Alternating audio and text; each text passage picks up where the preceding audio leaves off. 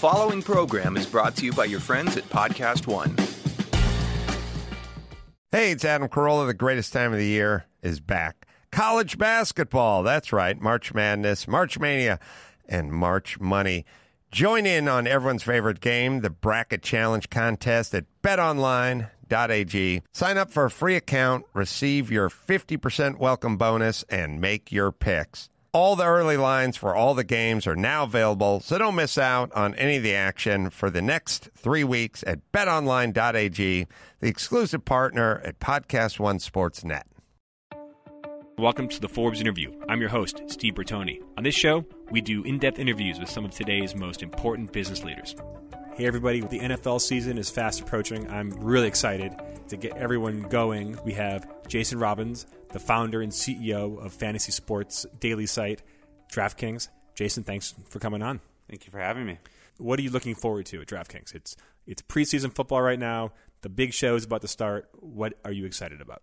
This is the most exciting time of year. Um, while everyone's taking vacations on uh, during the summer in August, uh, our team is cranking away. It's crunch time, so games are kicking off very shortly, and we have some really exciting things. We launched a new product called Pick'ems, which much easier version of mm-hmm. fantasy sports. Instead of worrying about the salary cap, you just pick different players from groups of tiers that we show you. So much easier. You don't have to worry about balancing salary caps. You can create teams much faster and focus on just the, the best players.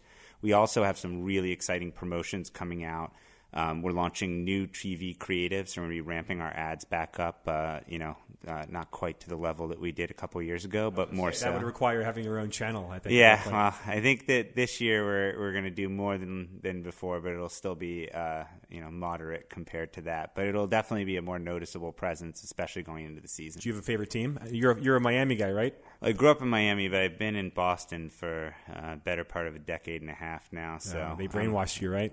Hard not to love the Patriots being up there. They just keep winning, and Tom Brady is the man. I don't, yeah. I don't care what anyone says. Best NFL player ever. Yeah, one decade. You've picked a pretty good decade for Boston sports.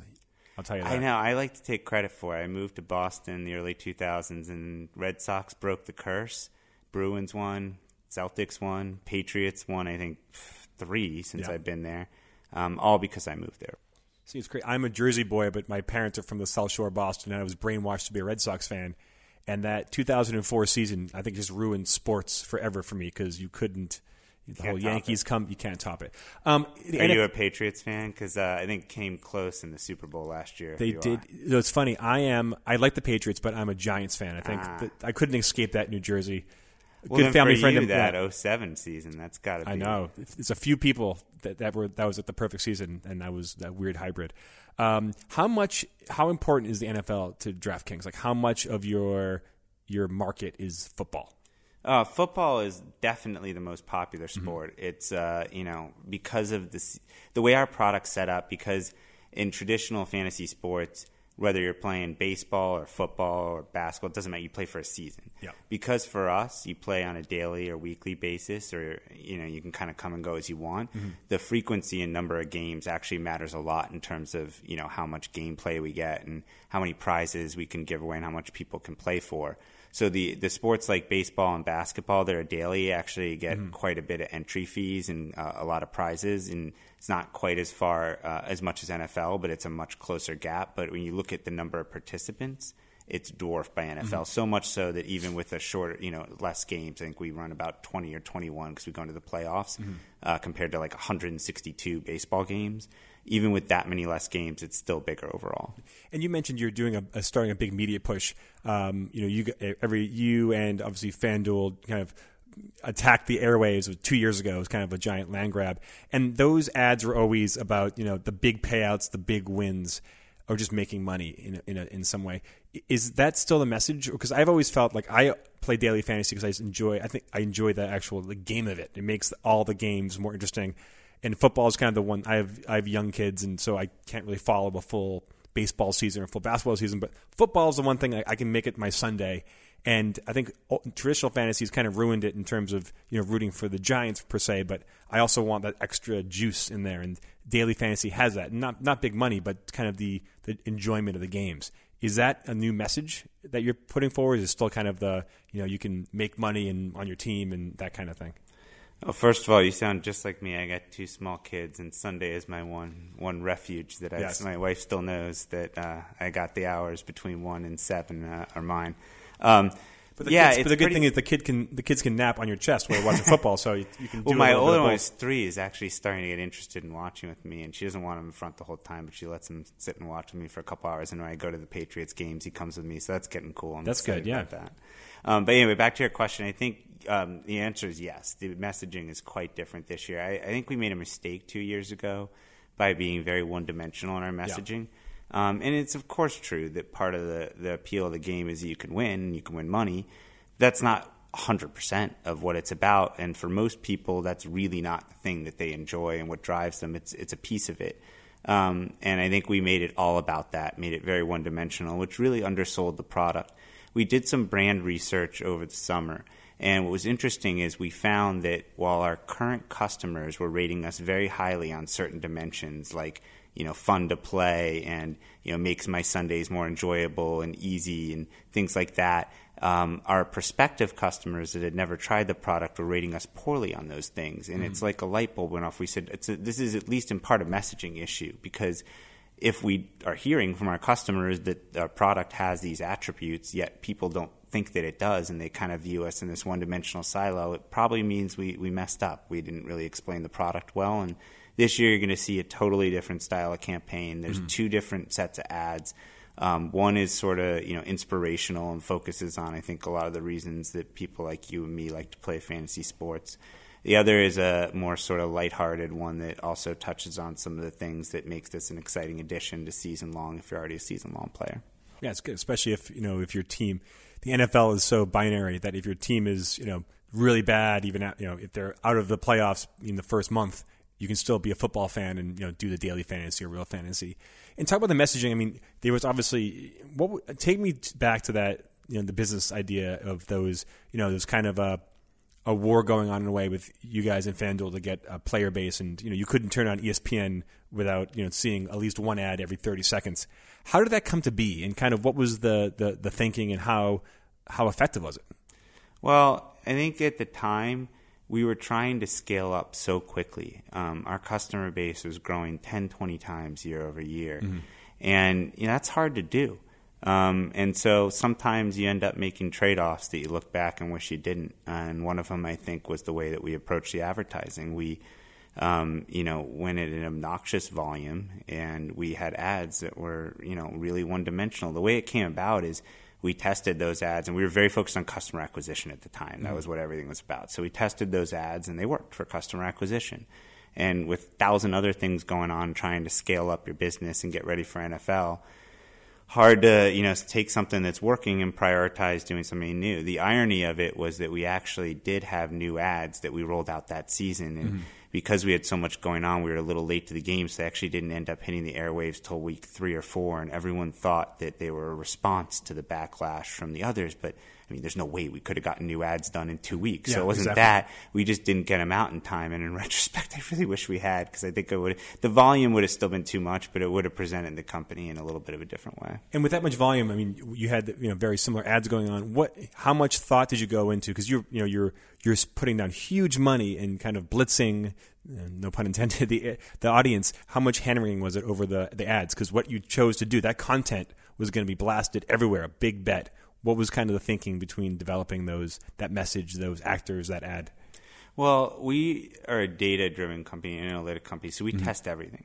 So those ads were tested, and we knew they worked. Yeah. Um, the thinking going into it was, you know, it was. I wish we could we we we uh, could take credit for our advertising work, especially the new stuff we're doing. But that was that was done by an agency, and I think it was really based on sort of you know different types of uh, attributes that people were responding to in digital and other sorts of advertising that we were seeing. And they tried a few different concepts, and that was the one that performed the best on the acquisition side. So we had tested it before. Um, we didn't know what the return on that volume of ads would be, but we had enough data to know that it would work pretty well. Um, it's hard to predict though when Yeah, you're scaling exactly. up that fast. The really weird thing and interesting thing in, uh, about uh, this this company in this market, and I've never been at a place like this before. Um, best analogy I could think of is like H and R Block. you have to do all of your marketing in a very short window of time. Not all of it, but like a very high proportion of it in a very short window Yeah. of time. Um, and as we've expanded into new sports internationally and stuff like that'll that'll smooth out. But still, um, fantasy football is the thing in the U.S. That's hmm. where you're going to acquire your customers, and you're going to acquire them best at that period leading up to the season and in the first month or two of the mm-hmm. season. So you kind of each year have to say, look, I, I'm going to have to put my best foot forward in this time, and and you're trying to scale up quickly, that means you got to make some bets because if you don't, then you missed your window for the year, and it's a mm-hmm. whole other year before you can do it again.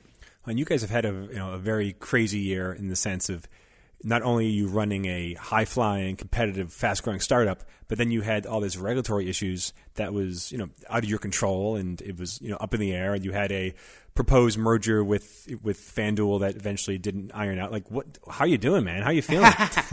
I, I've gotten a lifetime of experience in just a couple of years. and you got like a PhD in all in everything. Uh, yes. Uh, well, you know, it's been really interesting. Um, obviously, moments of it were were not as, uh, as fun and we're stressful, but um, overall, the experience has been interesting. I'm somebody that you know, I was an entrepreneur. I was focused on product and tech and marketing and analytics, and all of a sudden, I was thrust into the world of you know state regulators and legislators, Yeah, and lobbyists and- lobbyists, and um, attorneys general, and uh, you know, then I suddenly with the merger am thrust into antitrust law and Federal Trade Commission, and it really just gave me a very interesting perspective on the world, on government, on how it all works. It makes me view everything that I read and everything that I see going on with the world, uh, with world governments, um, and, and of course with our government in a different way.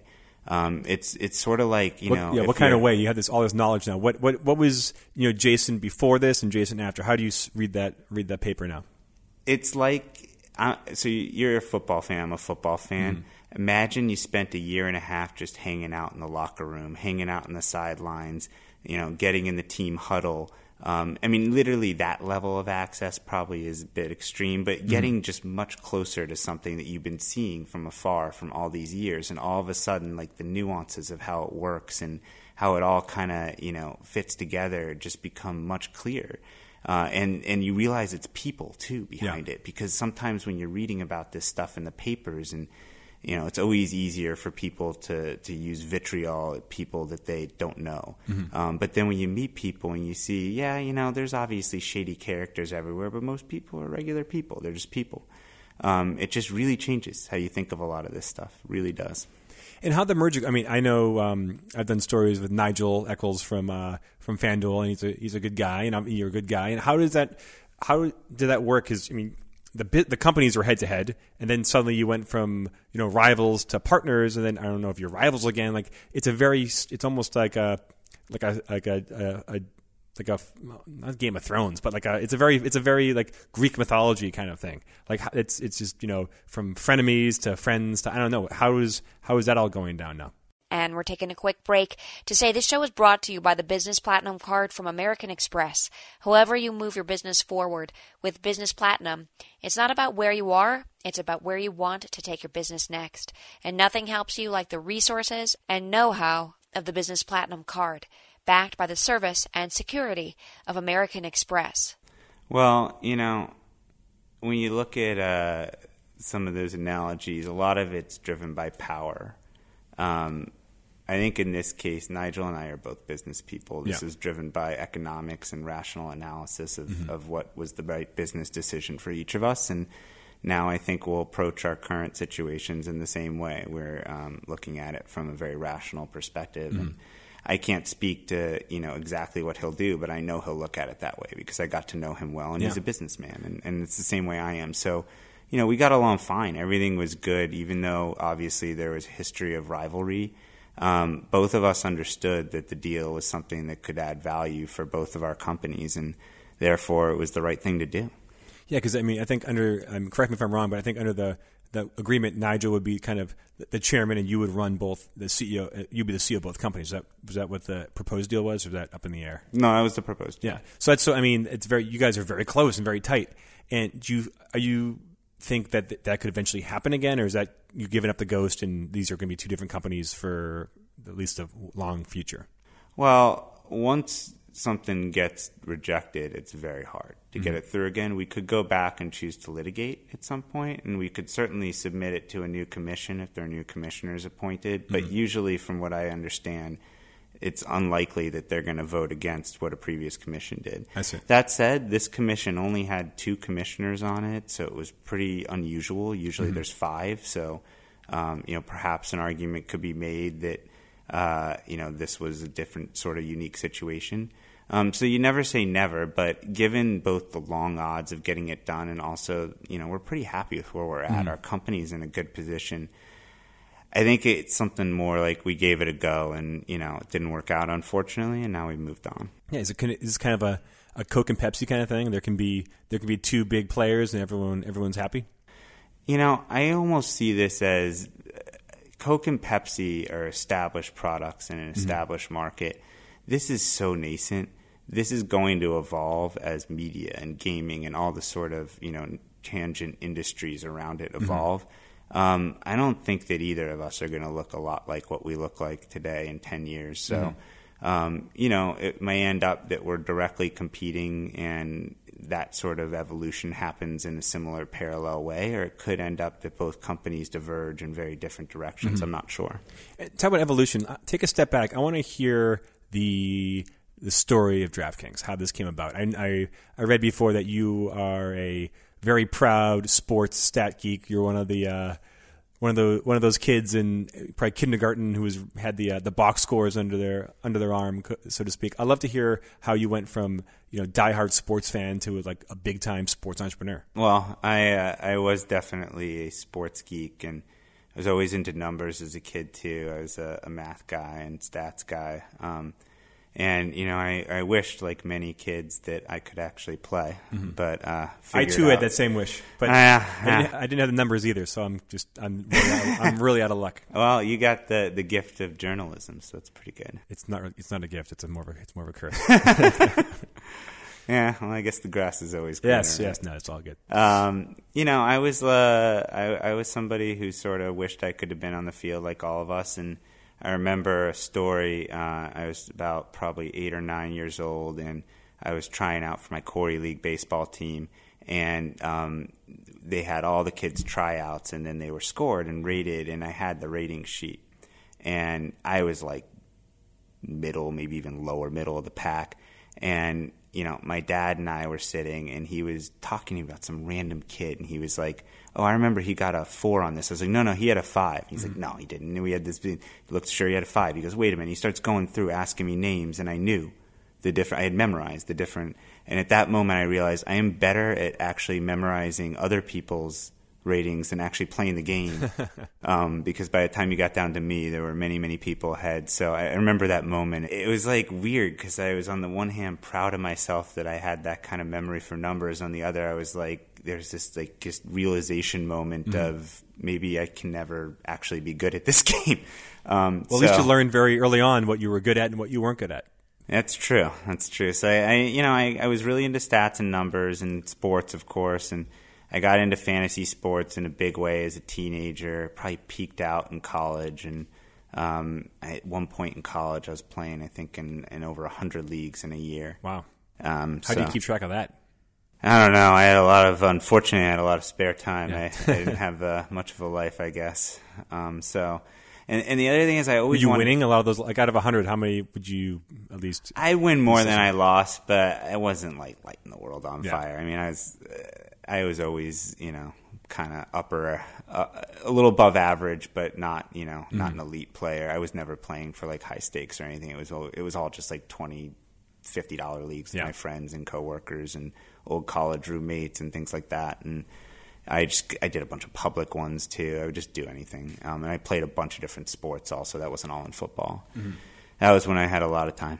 um, so I, I also always wanted to be an entrepreneur, and um, I really had this idea. I like really got excited about the whole tech boom that was happening, and I thought like you know this is where you go. You go, it's like the gold rush type of thing. And um, that was in 1999 when I first started college. I graduated in 03, and it was like a totally different world. Yeah. So, you know, two, three years ago, I've been going to career fairs, and it was like kids two, three years out of college look like me telling me they'd gone to some tech startup and raised hundreds of millions. And two years later, it was like just absolutely dead. Yeah, Nobody, ice, ice age. Ice Age, yeah. Um, and so you know, uh, I ended up going, and it was the best thing for me because I would have I would have probably failed if I had tried to be an entrepreneur at that point. I went and I got a corporate job. Went to Capital One, which is a great experience. Um, I had ended up. Uh, Did you invent the "What's in your wallet" slogan? I wish I invented that slogan. That's a good one. But uh, no, I was doing credit policy. As fun as that sounds. Oh, I just fell asleep for a second. What- yeah, it was very exciting, uh, but it was numbers related, Yeah. so it was good. And good risk reward, which is a lot of uh, what you guys do now. Exactly. So I learned all of my sort of analytic foundation there. And the other cool thing about Capital One was I had told them because I was a stupid kid and I didn't know any better. I said, "Look, I don't really want to be at your company. Basically, I'd rather have been at a startup." Um, I said that not in those words, but essentially. But they had a great HR team. So this was um, in you know that period right as I was kind of coming out of college. I'd interned there. They had a great HR team. So they they said, "Look, um, we actually have an opportunity for you. We just bought a startup." up in Boston. They were based. I thought I was going to the DC area after college, so Okay. they had given me an offer in the DC area. But I had told them I really wanted to be an entrepreneur, and so they they called me up and they said, "Hey, we actually just bought this company up in Boston. I know you said you really were interested in startups and." This is kind of a cool combination like, uh, of being at Capital One and a secure company at a time when startups aren't really getting funding, and also being in a startup environment. So I went there, and for like the first year, I did credit policy, and I raised my hand and said I thought I was going to learn all of what it was like to be What a was, startup. what was the startup?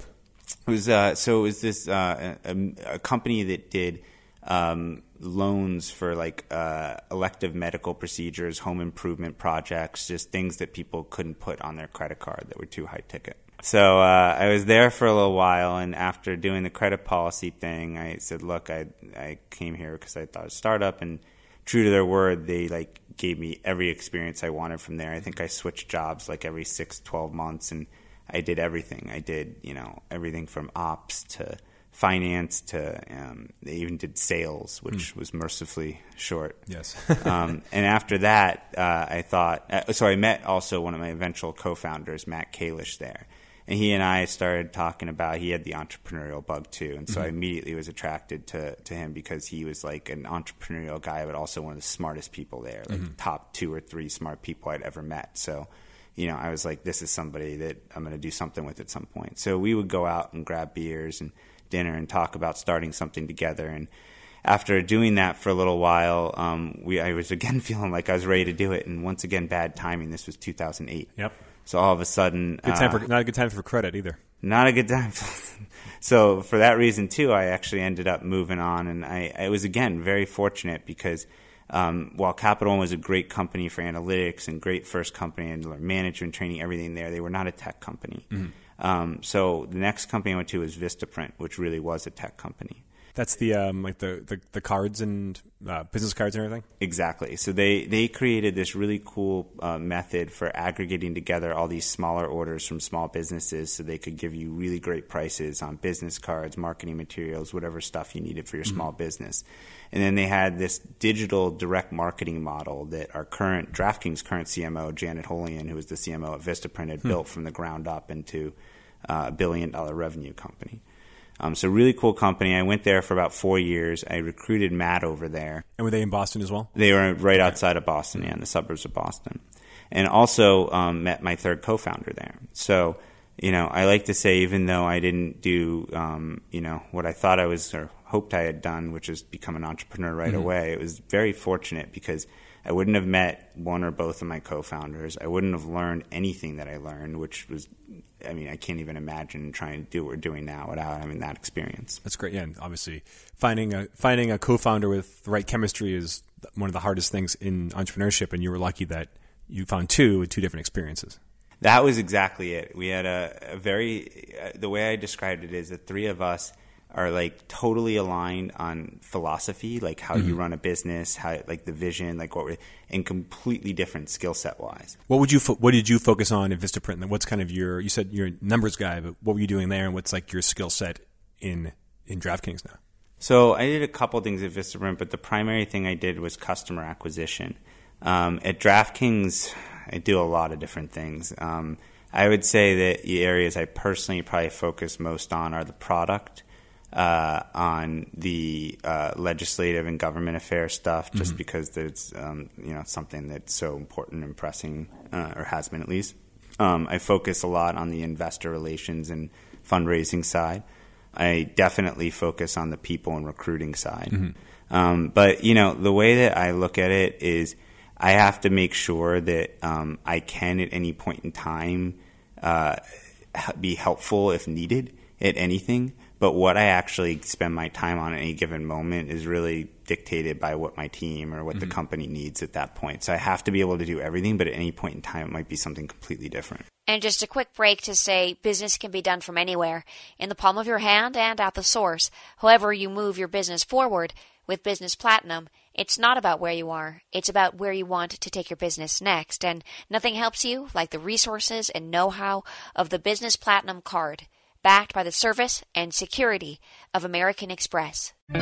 There are 120,000 unsolved murder cases in America. It was the next day that I found out from my parents when it happened that my sister was killed. Each one is called a cold case. Sometimes you have to look really closely to find the evidence. Damn, I, I killed her. Damn it, I killed her. Cold Case Files, the podcast. Garcia is walking into the home of a real monster. I was nervous. I realized what kind of person I was dealing with. It's a goosebump moment. Download new episodes every Tuesday on the Podcast One app or subscribe at Apple Podcasts or PodcastOne.com. Hey, it's Adam Carolla. The greatest time of the year is back. College basketball. That's right. March Madness, March Mania, and March Money. Join in on everyone's favorite game, the Bracket Challenge contest at betonline.ag. Sign up for a free account, receive your 50% welcome bonus, and make your picks. All the early lines for all the games are now available, so don't miss out on any of the action for the next three weeks at betonline.ag, the exclusive partner at Podcast One Sports Net. So take me really quick, take me through. You went from printing, went from credit to printing, than to daily fantasy sports. Take me to that through that jump. So much like when we were Capital One, Matt and I would go out and you know talk about how we should start a company together mm-hmm. over beers and I started to do the same thing with Paul separately. Um, and so, you know, this was in 2011, and no excuse this time. The world was not collapsing financially. Um, so I kind of had in my head, like, I, I gotta, we gotta come up with an idea. I gotta do it. Now's the time. So I was really pressing Matt, and I was like, hey, you know, let's do something. Let's come up with something. Um, and one day he just comes up to me and he goes, I think I got something. And he pulls me. This is like around seven, eight o'clock. We would all work late at mm-hmm. Vistaprint. So after the, you know, people started clearing out, sometimes we'd go and catch up with each other. So he grabbed me and he pulled me into a room. He said, I think I got something. He told me, and it was very like high level at the time. It was, you know, how we like to play fantasy sports, but you do the draft, and you have to play all season. He's like, what if you could just sit down and like do a draft now and just play this weekend? And you could play against your friends, you could win money. I was like, wow, that's great. I love it. Yeah. Um, simple and, and, fast. And- simple and fast, easy concept, already a built-in market. Um, you know, it's interesting because I was a huge fantasy sports fan, but I never really thought that it was an important thing to work on something I was passionate about. In yeah. fact, in some ways, I thought that might be a detriment, and that was one of the concerns I had. I was like, do I like this idea too much because it's me and is the market really as big as I think? Yeah, you thought you have internal bias. Yeah, you know, for it. Yeah, exactly. So I took it then to Paul, who is a fantasy fan but not as big, and he liked it too. Um, I remember actually, so uh, I had said uh, to Matt, "Look, we need to bring Paul in." He agreed, and I walked up to Paul. Similar, it was like a day or two later, and around like eight o'clock at night, and Paul's got like this like sixth sense type of thing, and he just looks at me and he goes, "You have a business idea, don't you?" How the hell did you know that? somehow he knew it. So I pulled him in, I told him. And then after that, we started moonlighting after work. So we would leave work around six or seven, work through the evenings, order food. And uh, we were working at a Paul spare bedroom in Watertown, which oh, is a suburb of Boston. We did that. We worked weekends. We would wake up at like six or seven in the morning every weekend, work till like 10 o'clock at night. And um, you know, despite the fact that we were putting in these crazy hours, we just weren't making the kind of traction that we wanted. And were you guys te- was someone there technical, like coding the platform, or were you working on business plan, or just how the whole thing, or date, like the player data? What was? How'd you guys? This is very complex. Like it's moving you have millions of inputs, very complex. It's a simple idea, but really hard to pull off, especially if you're not, you know, some you know 10x engineer, computer science guy, which you might, which you might be. I don't know. I, I am not. Um, I so when we first started, Paul was the main coder. Uh, we had like sort of a revolving door of other people we were trying to get involved, but because we were doing it part time, we had no money. Mm-hmm. It was hard to keep people engaged. So you know, we had people that would work with us for a couple months here and there and then drop out, but Paul was doing most of the coding. Matt and I were creating business plans. We were also creating wireframes though for product. That was mm-hmm. key. So the stuff that Paul was writing were based on designs that Matt and I were creating. At this point, were you thinking desktop or was this already was mobile already hot enough? Desktop. desktop it was yeah. yeah, amazing how fast that happens, right? Like so just to put it in perspective, even after we had a mobile product in 2013, it was still like another year or two before mobile passed desktop is the number one traffic source. And it's crazy if you go to a uh, bar in, on Sunday in New York, and I'm sure Boston too. Everyone has their phones out, and they're not texting; they're checking their their fantasy league, they're checking their daily fantasy. It's become almost antisocial in the sense that everyone, everyone's checking their phones in together, but there's no one's watching the no one's watching the big screen; they're watching the small screen. There's some irony for you. Yeah, right. What um? So when did you guys? What was the turning point going from okay, three guys in a spare bedroom in Watertown, moonlighting to we have a company. This is actually going to hit. Like, what was that jump? So you know, we had been working probably 25, 30 hours minimum every week, uh, usually more in this nights and weekends thing, and we weren't progressing. And you know, I saw the market as something that is it was like a now market. Like I thought if this thing's going to take off, it's going to be the next couple years. So we all looked at each other and we said, "How are we going to accelerate? How's we how are we going to increase commitment?" Um, so we all decided we're going to put in some of our own money, which you know none of us came from money, so mm-hmm. we didn't have much, and um, we put in 25k total between the three of us. And so then we said, well, if we're going to do that, we ought to you know open a bank account, which means we should probably form a company, mm-hmm. and I guess we're going to need a lawyer to do that. So we went and found a lawyer. Um, and it was just kind of dumb luck that we happened upon through an intro of a friend of mine, this lawyer that convinced us you got to raise money. Mm-hmm. It was really him that said like you got to raise money, and he made some intros to investors for us. And from that moment forward, I was convinced we had to raise money. So it was my sole focus. I was just, and it's crazy because we were still at our day jobs, so we had no business trying to do this. We had three guys with the very badly coded prototype that didn't work and a PowerPoint deck still at their day jobs, which is the most insane fundraising story to try to pitch. But I was doing it over and over again. And finally, after like six months, um, we were able to raise some money. We quit our jobs literally the same day. Uh, and then after that, literally three months later, we had a product live. Um, and, and the funniest part about that was, and this just shows what like focus and full time effort will do uh, right after we raised the funding, Paul came to me and he said, I got bad news for you, Jason, but um, trust me, it's the right decision. I said, what? He goes, you know, we were supposed to get, you know, the product out and next, he's like, we have to scrap the whole thing. I screwed up all of how I wrote it. Now I know better. I got to do it from start differently wow, again. Rip, rip, up the novel and start again. Totally ripped it up. So it was one, I think I look at back at that as like our first big decision that we got right to do that because if we had prioritized gaining back an extra month or two to build on top of poor infrastructure, mm-hmm. it would never it, would it would have been a terrible decision. Where'd you guys when you raised the money? Were you still working out of that bedroom, or did you get a a, a loft space somewhere? So um, uh, for for a few weeks we were still working in the bedroom, but after that we were able to find a space. The first office we had was a shared space with another company. Where are you guys now?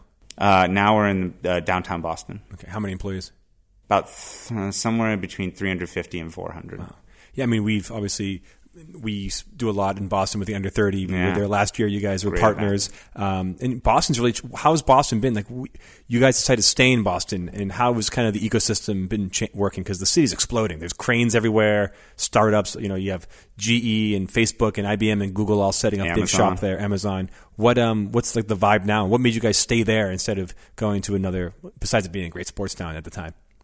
You know, I think that the policymakers are are, are really a lot of where the credit should go.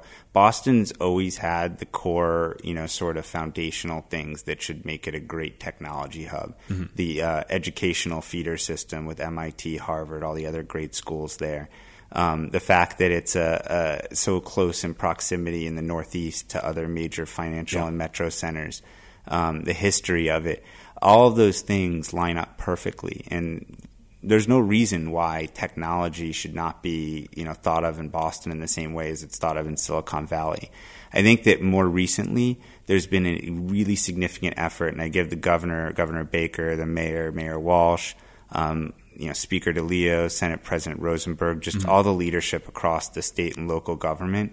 They they've been they've been focused on this. You hear them talk about it, and they're all in sync. Rarely do you see, um, you know, that kind of you know, uh, just interconnectivity between these different branches and um, I think that's why it's working. That's why the city's exploding right now. The Forbes Under 30 event's awesome. They went all out to get that, and trust me, they're going to make that a signature event.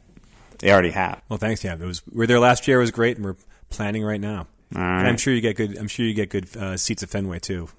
Uh, I do love catching a game at Fenway when I can. That's uh, there's a lot of history there. It's a fun place. So I want to just I, we don't have. I mean, I don't want to take up all your time. This has been great. I want to talk real quick about the what about fantasy sports about what makes a good player because you know some people think it's luck, but I was reading that there's still this there's a top tier of of pros, so to speak, that win a lot of these contests. Um, and I know there's a lot of effort on both sides to make like a you know a pro division, then kind of a you know people like me division. These people that are like like are winning more than losing, so to speak. What are they good at? Are they is it trading? Is it risk reward? Is it just they're just stat animals? What is it that makes these people win?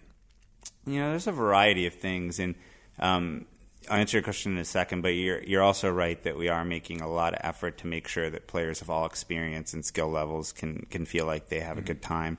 Um, recently, we announced a change where we took that group of people that you're talking about, and we said that um, anyone over a certain threshold of lifetime uh, entries is not able to play in any mm-hmm. games under five dollars that also have a prize pool less than twenty five thousand, which is the majority of the games on on mm-hmm. the website. So. Um, definitely an important thing to make sure that you know you cater to players of all different levels and that people can come and choose the games that they can compete in. Yeah, I got to stay in the kiddie pool myself. Yeah, yeah me too, me too. Um, so you know, as for your question, I, I don't know that there's a, a one sort of answer um, thing here. It's it's like sports in general. You find different players that are, are good for different reasons. Some are, um, you know, to use sports, you know, some are, are just physical specimens that can run the four fours. Others have, you know, great kind of uh, mental, uh, great in the mental game. Others are just outworking their opponents. Mm-hmm. Some of them have great hands if you're a receiver, so on. So, you know, I think it's similar in the fantasy side. You have people that are quant jocks that are really good at being able to analyze stats and create models. You have people that are really intuitive. Um, that just can look at box scores and watch games and pick up on like you know trends and notice players that are emerging that other people won't.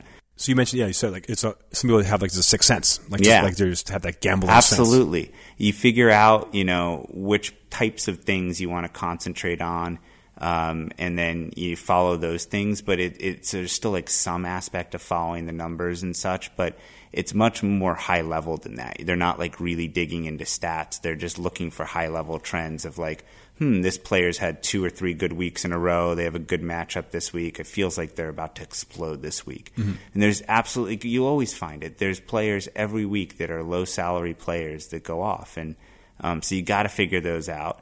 Uh, there's also people that are really kind of, you know, good at figuring out the latest news and how it's going to impact mm-hmm. things. Mm-hmm. So when there's a late injury or there's a weather uh, announcement or um, you know, there's some beat writer writing about how the coach's game plan is going to be X, Y, Z. There's mm-hmm. people that are good at taking that and figuring out how is that going to affect who gets the ball. For example, I've seen, you know, I've heard people, uh, I've seen people like write on social media, oh, you got to play the number two wide receiver on some team that has like, you know, Julio Jones or Jordy Nelson or something to this week. And you're like, how the hell do they know that? And it's because some beat writer said that the cover corner was going to be covering the other guy and the weak corner is going to be on the number two. Wow. Yeah. You can make this game a, a five minute game time decision or some people putting in major hours, it seems like, for, for these. Yeah, things. I think so. And, you know, a lot of it's uh, stuff if you're just following the sport you're going to pick up on. But, you know, some people really are dedicated to fantasy in that way. Now, our job is to create content and tools that make it easy for people who don't want to put hours in to be able to get access to the same stats and information and crunch the numbers quickly. And we're going to be rolling out a lot of new stuff in that area too. I think that's a very important part as well because if you can take the same types of information that the people who are looking at these things for hours do and condense it and summarize it in a way that you can consume it in five to ten minutes, it's going to open up a lot more appetite for, for different people to play. You mentioned Tom Brady before. Is there like a, t- a Tom Brady or two of, of fantasy that are just absolute just freaks of nature that win so much? Are there a few like savants out there? You know, it's interesting because yes, but it, it's it's by sport. Um, there's very few people that can win consistently in all the different sports. Uh, but there are definitely people that are really good at their own sport, and there's some that can win at multiple. Um, but it's really fascinating because you'll see some people who are really good at one sport and they're just okay at another, but they love the game so much that they just want to play all of them. And what is the added? I mean, you you guys have a lot of you know professional teams, professional leagues as partners in, in on this. What's the relationship between you and the NFL per se, or you and and other major league sports? Um, I mean, they must love it because it increases engagement, increases media watch, increases all that stuff. What is the new development on that? We have great relationships with all the sports leagues. Several of them are investors in our company, um, Major League Baseball being the largest, but also the National Hockey League and Major League Soccer. We have great relationships across all the different franchises as well. Um, we partner with many of them. Um, you know, so we've been very fortunate to have uh, really uh, great partnerships there. Um, and as you said, I think they get the value it drives for the game. Fantasy sports is it, it's it's interesting because you know 15 years ago people were like, I don't know about this fantasy sports thing, but today it's just ubiquitous. I mean, the NFL has an entire channel, Red Zone, designed around fantasy sports. Yeah, there's ESPN. Oh, obviously you guys are sponsors, but they have an they had entire like pregame show just on daily fantasy or on just on fantasy. It's people watch and they love it. Yeah, it's un, it's not even disputed. I mean, it, maybe 15 years ago, but it's it's just a given thing now that everyone knows that this is a huge engagement tool, probably the greatest engagement tool ever created in terms of taking you know, casually interested fans and turning them into highly engaged mega fans. Do you ever get complaints from players saying that they should be valued more on, on the day than uh, than they are? You know, uh, I definitely have seen players tweeting about that stuff. I don't think anybody's ever directed it at me though are there DraftKings activations that if I go to a stadium or go, are there certain like lounges or things, interactive things that I can go to? Or is that a thing you're thinking about in the future to kind of really put yourself into the games and the experiences? We do. So um, we have one at Gillette Stadium in New England. We have one at uh, the AT&T Stadium in Dallas. Um, Cowboys and Patriots are two of our great partners, and both Jerry Jones and uh, the Kraft family are investors. Uh, so you know we have another one in Kansas. Good, you have a Hall of Famer as an investor now. I was there last weekend. That was pretty fun. Wow. He had a quite quite a party. Justin Timberlake performed. was everyone rubbing his uh, rubbing the rubbing the statue? You know, uh, I didn't think anyone got close to the statue. that was uh, that was guarded, but it was it was pretty fun. the Joneses know how to throw a party.